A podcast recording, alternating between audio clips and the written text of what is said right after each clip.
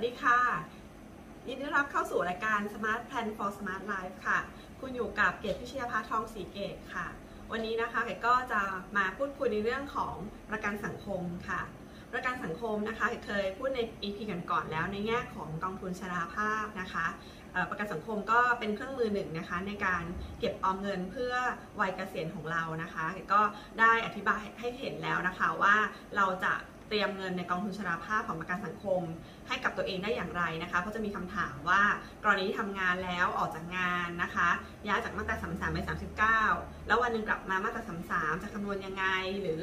ถ้าเกิดว่าทำงานไปแล้วออกจากมาตรา33 แล้วก็ไม่กลับเข้ามา39อีกเลย จะรอรับกองทุน กองทุนชราภาพได้อย่างไรนะคะ ก็จะมีอธิบายในคลิปที่ผ่านมานะคะ ในแง่ของเงินที่ใช้จ่ายในยามชรานะคะ วันนี้นะคะ ส่วน EP นี้ก็จะมาพูดถึงในเรื่องของความคุ้มครองกรณีเสียชีวิตค่ะ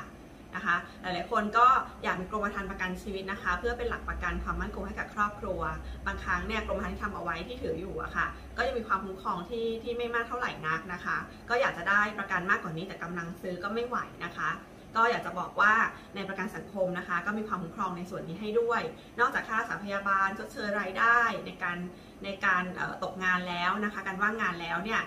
หรือเก็บเงินเพื่อวัยเกษียณแล้วประกันสังคมก็ยังจะมีเรื่องของความคุ้มครองกรณีเสียชีวิตให้กับทายาทด้วยนะคะ ก็เป็นมรดกอย่างหนึ่งให้กับทายาทค่ะ มาเริ่มกันเลยนะคะ ทั้งหมดจะมี 3 ข้อค่ะ ในการจ่ายของประกันสังคมนะคะ กรณีที่เสียชีวิตนะคะ เราอาจจะบอกกับทายาทของเราเอาไว้นะคะว่า ว่าเเงินตรงเนี้ยถ้าเกิดอะไรขึ้นนะคะ ให้ไปติดต่อขอรับยังไงอะไรบ้างนะคะ มาดูคำว่าทายาทก่อนนะคะคำว่าทายาทเนี่ยก็คือเป็นทายาทโดยธรรมนะคะ ในนี้จะมี 2 ส่วนนะคะ ส่วนหนึ่งก็คือมีการให้ระบุนะคะ มีการให้ระบุว่าเงินชดเชยนี้จะให้กับใครนะคะ กับอีกส่วนหนึ่งเนี่ยถ้าเกิดไม่มีการระบุก็คือจะแบ่งให้กับทายาททายาทโดยธรรมนะคะ ทายาทโดยธรรมจะประกอบด้วยใครบ้างค่ะ บุคคล กลุ่มที่1นะคะเขาแบ่งเป็นสองกลุ่มนะกลุ่ม1กับกลุ่ม 2 กลุ่มที่ 1 ก็คือบิดามารดา คู่สมรสและบุตรนะคะ คนกลุ่มนี้เรียกว่าคนหนึ่งกลุ่มนะคะบิดามารดานะคะฝากนิดนึงต้องเป็นบิดามารดาโดยชอบด้วยกฎหมายนะคะ มารดาเป็นมารดาโดยชอบด้วยกฎหมายอยู่แล้ว ไม่ต้องพิสูจน์ แต่ว่าบิดาโดยชอบด้วยกฎหมาย คือบิดาที่จดทะเบียนสมรสกับมารดานะคะ บิดาที่จดทะเบียนสมรสกับมารดาเรียกว่าบิดาโดยชอบด้วยกฎหมาย ถ้าบิดาของเราไม่ได้จดทะเบียนสมรสกับมารดานะคะ ก็จะไม่มีสิทธิ์เป็นทายาทโดยธรรมนะคะแต่เกดเคยโทรเข้าไปกับประกันสังคมนะคะเขาก็บอกว่าก็ต้องหาหลักฐานอะไรต่างๆมายื่นดูนะคะ อันนั้นเป็นจะพิจารณาเป็นรายๆไปนะคะ แต่ว่าโดยเบื้องต้นแล้วเนี่ยบิดาที่จะนับว่าเป็นบิดาที่เป็นทายาทโดยธรรมต้องเป็นบิดาที่จดทะเบียนสมรสกับมารดานะคะอันนี้คือเบื้องต้นนะ แต่ถ้าเกิดมีข้อโต้แย้งอะไรก็เดี๋ยวลองไปหาวิธีพูดคุยกันดูนะคะ อาจจะมีเหตุผลที่สมควรในการพิจารณาให้นะคะ ทายาทในระดับคู่สมรสนะคะสามีภรรยาต้องมีทะเบียนสมรสนะคะ ถ้าไม่มีทะเบียนสมรสก็ไม่นับเป็นสามีภรรยาที่ถูกต้องตามกฎหมายเช่นกันนะคะ ส่วนบุตรนะคะก็ต้องเป็นบุตรที่บุตรโดยชอบด้วยกฎหมายก็คือเป็นบุตรที่บิดามารดาจดทะเบียนสมรสกันหรือเป็นบุตรที่บิดารับรองบุตรนะคะ บุตรของมารดาไม่ต้องบอกอยู่แล้วความเป็นแม่ลูกไม่ต้องไม่ต้องพิสูจน์นะคะ แต่ว่าถ้าเป็น ทายาทโดยธรรมในแง่ของบุตรเนี่ยก็ต้องเป็นบุตรที่บิดาจดทะเบียนรับรองบุตรในกรณีที่บิดามารดาไม่ได้จดทะเบียนสมรสกันนะคะ อธิบายทวนอีกครั้งนะคะในเรื่องของทายาทโดยธรรมนี่คือกลุ่มที่1นงนะคะะการรับผลประโยชน์เนี่ยกลุ่มที่ 1 จะเป็นกลุ่มที่มีสิทธิ์รับผลประโยชน์ โดยที่จะเอาเงินนี้มาแบ่งกันนะคะ สัดส่วนไม่ไม่เท่ากันนะคะ จะให้บุตร 2 ส่วนนะคะ บิดามารดา 1 ส่วน แล้วก็ให้คู่สมรส1ส่วนนี่ก็เกิดอันนี้ เกิดจากการที่เกโทรถามประกันสังคมดูนะคะ ลองไปตรวจสอบกันอีกทีหนึ่งแล้วกันนะคะ แนะนำว่าว่าสัดส่วนไม่เท่ากัน แต่ว่าก็มีคำถามว่าถ้าเกิดว่าใครคนใดคนหนึ่งไม่อยู่เนี่ยเขาจะแบ่งส่วนที่เหลือยังไง อันนี้ก็ต้องเป็นเคส by เคสลองลองถามดูนะคะว่าถ้าเป็นฟอร์แมตของครอบครัวของเราเนี่ยมีคนอยู่เท่านี้ทายาทอยู่เท่านี้เนี่ยถ้าเกิดเราเป็นอะไรไปเนี่ยมันจะไปที่ใครบ้างนะคะ ก็เป็นเรื่องของการวางแผนที่ที่ควรจะตรวจสอบเอาไว้ค่ะนะคะ ก็ ถัดไปนะคะ ถ้าไม่มีการระบุว่าจะยกผลประโยชน์ให้ใคร แล้วก็ทายาทโดยทำกลุ่มหนึ่งไม่มีใครอยู่เลยนะคะ ก็จะไล่ลำดับไปที่ญาติธรรมกลุ่มถัดไปนะคะ กลุ่มที่2นะคะ กลุ่มที่ 2 ก็จะไล่ไปเลยค่ะเป็นลำดับ โดยที่ว่าถ้าเจอลำดับไหนเนี่ยก็จะจ่ายแค่ลำดับนั้น ไม่จ่ายลำดับถัดไปนะคะ ไม่ได้เอาทุกลำดับมาหารกันนะคะลำดับถัดจากกลุ่มที่1เนี่ยก็คือพี่น้องร่วมบิดามารดานะคะ ถัดไปคือพี่น้องร่วมบิดาหรือมารดานะคะ ถัดไปก็คือจะเป็นปู่ย่าตายายนะคะ ถัดไปก็คือจะเป็นลุงป้านาอานะคะ อันดับสุดท้าย ดังนั้นเนี่ยก็ก็ลองไปดูนะคะ ว่าทายาทโดยธรรมของเราน่าจะเป็นใครบ้างนะคะ ก็เป็นการวางแผนการเงินที่เราจะไม่ต้องคิดให้ทุกๆด้านนะคะว่าอะไรจะเกิดขึ้นบ้างแล้วเราก็เตรียมการรองรับเอาไว้ค่ะพอพูดถึงทายาทโดยธรรมเสร็จแล้วนะคะ ก็จะไปดูที่สิทธิของประกันสังคมนะคะ ว่าเขาจะให้ทั้งหมดเนี่ยสข้อนะคะสข้อ ข้อที่1นนะคะค่าทำศพนะคะ ค่าทำศพจะจ่ายให้กับผู้จัดการศพนิยามของผู้จัดการศพก็คือว่าบุคคลผู้ซึ่งผู้ประกันตนทำหนังสือระบุให้เป็นผู้จัดการศพแล้วก็ได้เป็นผู้จัดการศพของผู้ประกันตนนะคะ โดยต้องมีหลักฐานการจากชาวนสถานหรือมัสยิดนะคะ ซึ่งผู้จัดการศพเนี้ยนะคะก็จะทำมาทำเรื่องเบิกจ่ายนะคะ มีเงินค่าทำศพให้นะคะ สำหรับกรณีมาตรา 33 กับ 39 นะคะ ผู้ประกันตนมาตรา 33 39 จะได้รับค่าทำศพ50,000 บาทนะคะ50,000 บาทนี้เป็นเกณฑ์ตั้งแต่ 2 กรกฎาคม2563 นะคะ ก็คือก่อนหน้านี้เป็น 40,000 นะคะ 40,000 ตอนนี้ปรับเพิ่มแล้วเป็น 50,000 บาท มาตรา 40 เนี่ยนะคะ จะมีการดูอีกครั้งหนึ่งค่ะว่ามาตรา 40 เนี้ยถ้าจ่ายเงินสมทบมา6ใน12 เดือนก่อนเสียชีวิตนะคะ หรือเสียชีวิตเพราะอุบัติเหตุ แล้วจ่ายเงินสมทบมา1ใน 6 เดือนก่อนเสียชีวิต ผู้จัดการศพจะได้รับค่าทำศพดังนี้นะคะ มาตรา40ทางเลือกที่ 1 ก็คือกรณีจ่าย70 บาทต่อเดือนนะคะ จะได้ค่าทำศพ 20,000 บาท กลุ่มทางเลือกที่ 2 ที่จ่าย 100 บาทต่อเดือนก็จะได้ค่าทำศพ 25,000 บาท กลุ่มทางเลือกที่3นะคะที่จ่าย 300 บาทต่อเดือน จะได้เงินค่าทำศพ 50,000 บาทนะคะ อีกนิดนะคะค่าทำศพเนี้ยจะจ่ายในกรณีที่เสียชีวิตเนื่องจากเหตุที่ไม่ได้เกิดจากการทำงานนะคะ ข้อ 2 ค่ะ เงินสงเคราะห์กรณีที่ผู้ประกันตนเสียชีวิต นะคะ ข้อ 2 เนี้ยจะเป็นเงินที่จ่ายในช่วง 2-6 เท่าของค่าจ้างเฉลี่ยต่อเดือนค่ะ โดยมีระยะเวลาในการแบ่งนะคะว่าระยะเวลาจ่ายเงินสมทบ 36-120 เดือน จ่ายให้เงินสงเคราะห์จ่ายให้ 2 เท่าของค่าจ้าง ถ้าระยะเวลาเงินสมทบ 120 เดือนเป็นต้นไปนะคะ จะจ่ายให้ 6 เท่าของค่าจ้างนะคะ ทีนี้เนี่ยเขาจะแบ่งอีกนะคะว่ากรณี 33 หรือ 39 เนี่ยจ่ายแบบนี้นะคะอย่างที่เกดบอกไป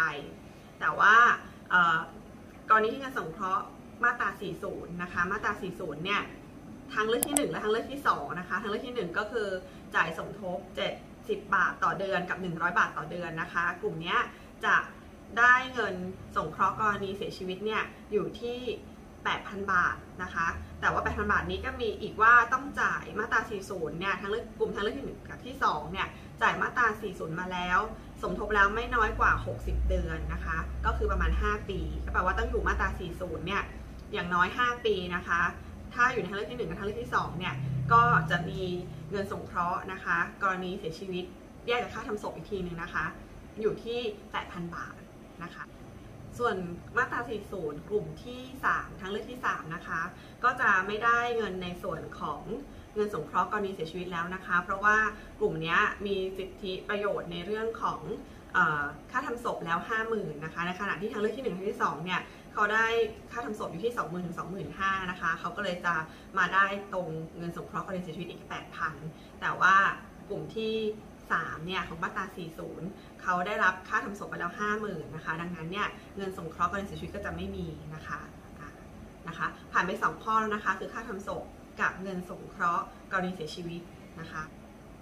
มาดูข้อที่ 3 ค่ะ เงินบำเหน็จชราภาพค่ะ ก็หรือว่าเรียกว่าเงินที่อยู่ในกองทุนชราภาพนะคะ จะแบ่งเป็น 3 กรณีนะคะ แบ่งเป็น 3 กรณีนะคะ กรณีที่ 1 และกรณีที่2เนี่ยจะเป็นกรณีที่เสียชีวิตก่อนอายุ55นะคะ ก่อนอายุ55 โดยที่ว่า มันก็ยังไม่มีการจ่ายเงินชดเชยชราภาพออกมาใช่ไหมคะ ถึงแม้ว่าเราจะดูในมือถือของเราในแอปพลิเคชันเนี่ย จะเห็นว่าเรามีเงินในกองทุนชราภาพเป็นยอดเท่าไหร่เท่าไหร่เนี่ย ก็ยังไม่มีการถูกจ่ายออกมา นะคะ มันจะถูกจ่ายก็ต่อเมื่ออายุ 55 ปี ทีนี้เกิดเราเสียชีวิตก่อน 55 นะคะ เงินก้อนนี้จะจ่ายยังไงให้ทายาทนะคะ ก็มาดูค่ะว่าระยะเวลาสมทบ เงินในประกันสังคมของเราเนี่ย สมทบมาแล้วเท่าไหร่ กรณีแรกนะคะ คือว่าเสียชีวิตก่อนอายุ 55 แล้วก็จ่ายสมทบน้อยกว่า 12 เดือน นะคะ ก็จะได้ผลประโยชน์เป็นเงินทดแทนบำเหน็จชราภาพเป็นจำนวนเงินที่เราสมทบเข้าไปเองค่ะ เงินของเราเองในส่วนที่อยู่ในกองทุนชราภาพนั้นนะคะ ค่ากรณีที่ 2 นะคะ คือเสียชีวิตก่อนเสียชีวิตก่อนอายุ 55 แล้วจ่ายสมทบมาเกิน 12 เดือนนะคะ โดยที่เกิน 2 เดือนเราไม่ได้ดูนะว่าเราจะเกิน 180 เดือนหรือเปล่านะคะ เพราะว่าแค่เกิน 12 เดือนเนี่ยก็จะเป็นสิทธิ์ที่เพิ่มขึ้นคือว่า ได้ทั้งเงินที่เราสมทบเข้าไป และเงินที่ในจ้างสมทบมาตลอดระยะเวลาการทำงานนะคะ รวมถึงได้ผลตอบแทนที่ที่เป็นผลแทนการลงทุนของประกันสังคมด้วยนะคะ ก็แปลว่าถ้าชีวิตก็เสียชีวิตก่อนอายุ 55 แล้วสมทบมาไม่ถึง 12 เดือนก็ได้แค่เงินของตัวเอง ถ้าสมทบมาแล้วเกิน 12 เดือน ก็จะได้เงินของตัวเองบวกเงินของนายจ้างบวกผลประโยชน์ของประกันสังคมนะคะ ซึ่งมันก็คือตัวเลขที่อยู่ในแอปพลิเคชันที่เราตรวจสอบได้เนี่ยค่ะที่อยู่ในกองทุนชนาภาพ ก็จะจ่ายอันนี้ให้กับทายาทด้วยทายาทเราก็จะรับใน 3 กรณีก็คือได้ทั้งค่าทำศพได้ทั้งเงินสงเคราะห์การเสียชีวิตนะคะ แล้วก็ได้เงินบำบำเหน็จชราภาพที่อยู่ในอยู่ในกองทุนชราภาพนั้นนะคะแต่ถ้ากรณีที่เสียชีวิตหลัง 55 นะคะถ้าเสียชีวิตหลัง 55 เนี่ยมาดูว่าเราเนี่ยเป็นผู้ที่อยู่ในข่ายรับบำเหน็จหรือรับบำนาญ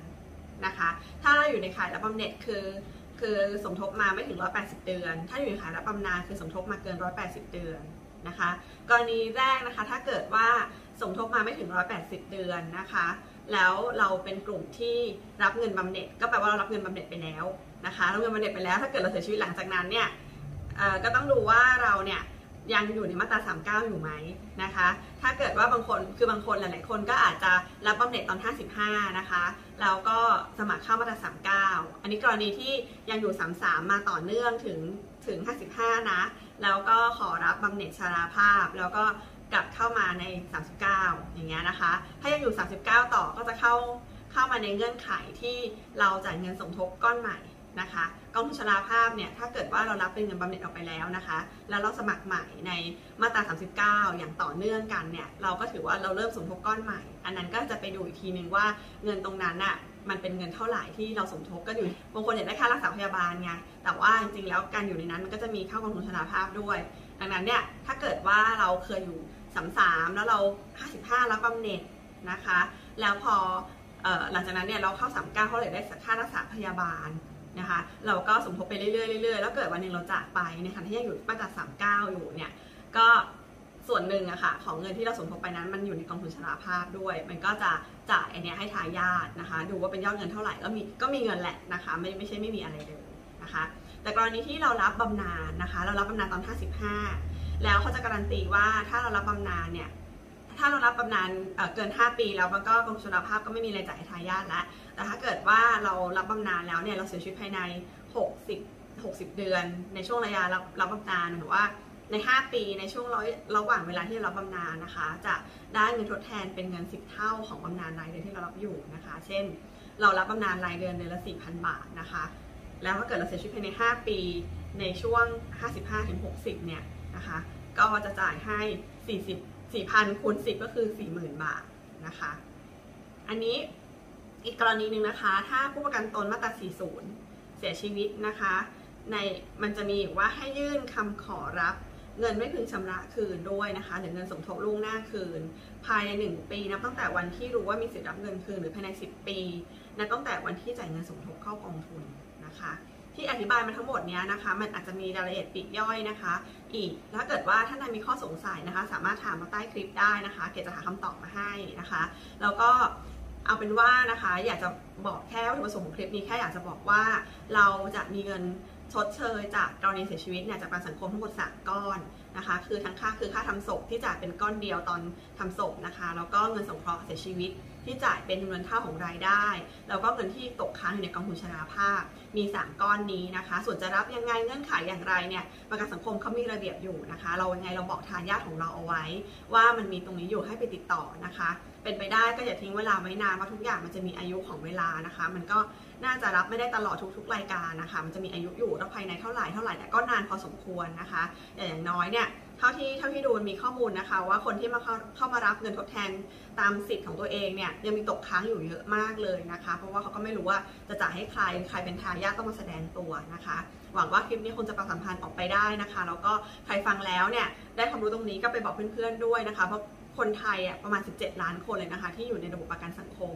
นะคะ ความรู้ตรงนี้ก็เป็นสิ่งจำเป็นมาก แล้วก็ประกันสังคมไม่ได้เข้าถึงได้ยากมากนักนะคะ เราสามารถเข้าเว็บไซต์ประกันสังคมไปได้ search คำว่าประกันสังคมแค่นี้บน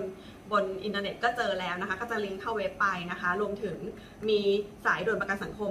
1506 นะคะ โทรไปคุยได้นะคะ โทรได้24ชั่วโมงเลยด้วยนะคะ ก็หวังว่าคลิปนี้คงมีประโยชน์แล้วก็ได้รับความรู้กันนะคะ แล้วก็มาพบกันใหม่ EP หน้า ขอบคุณที่ติดตามกันค่ะ สวัสดีค่ะ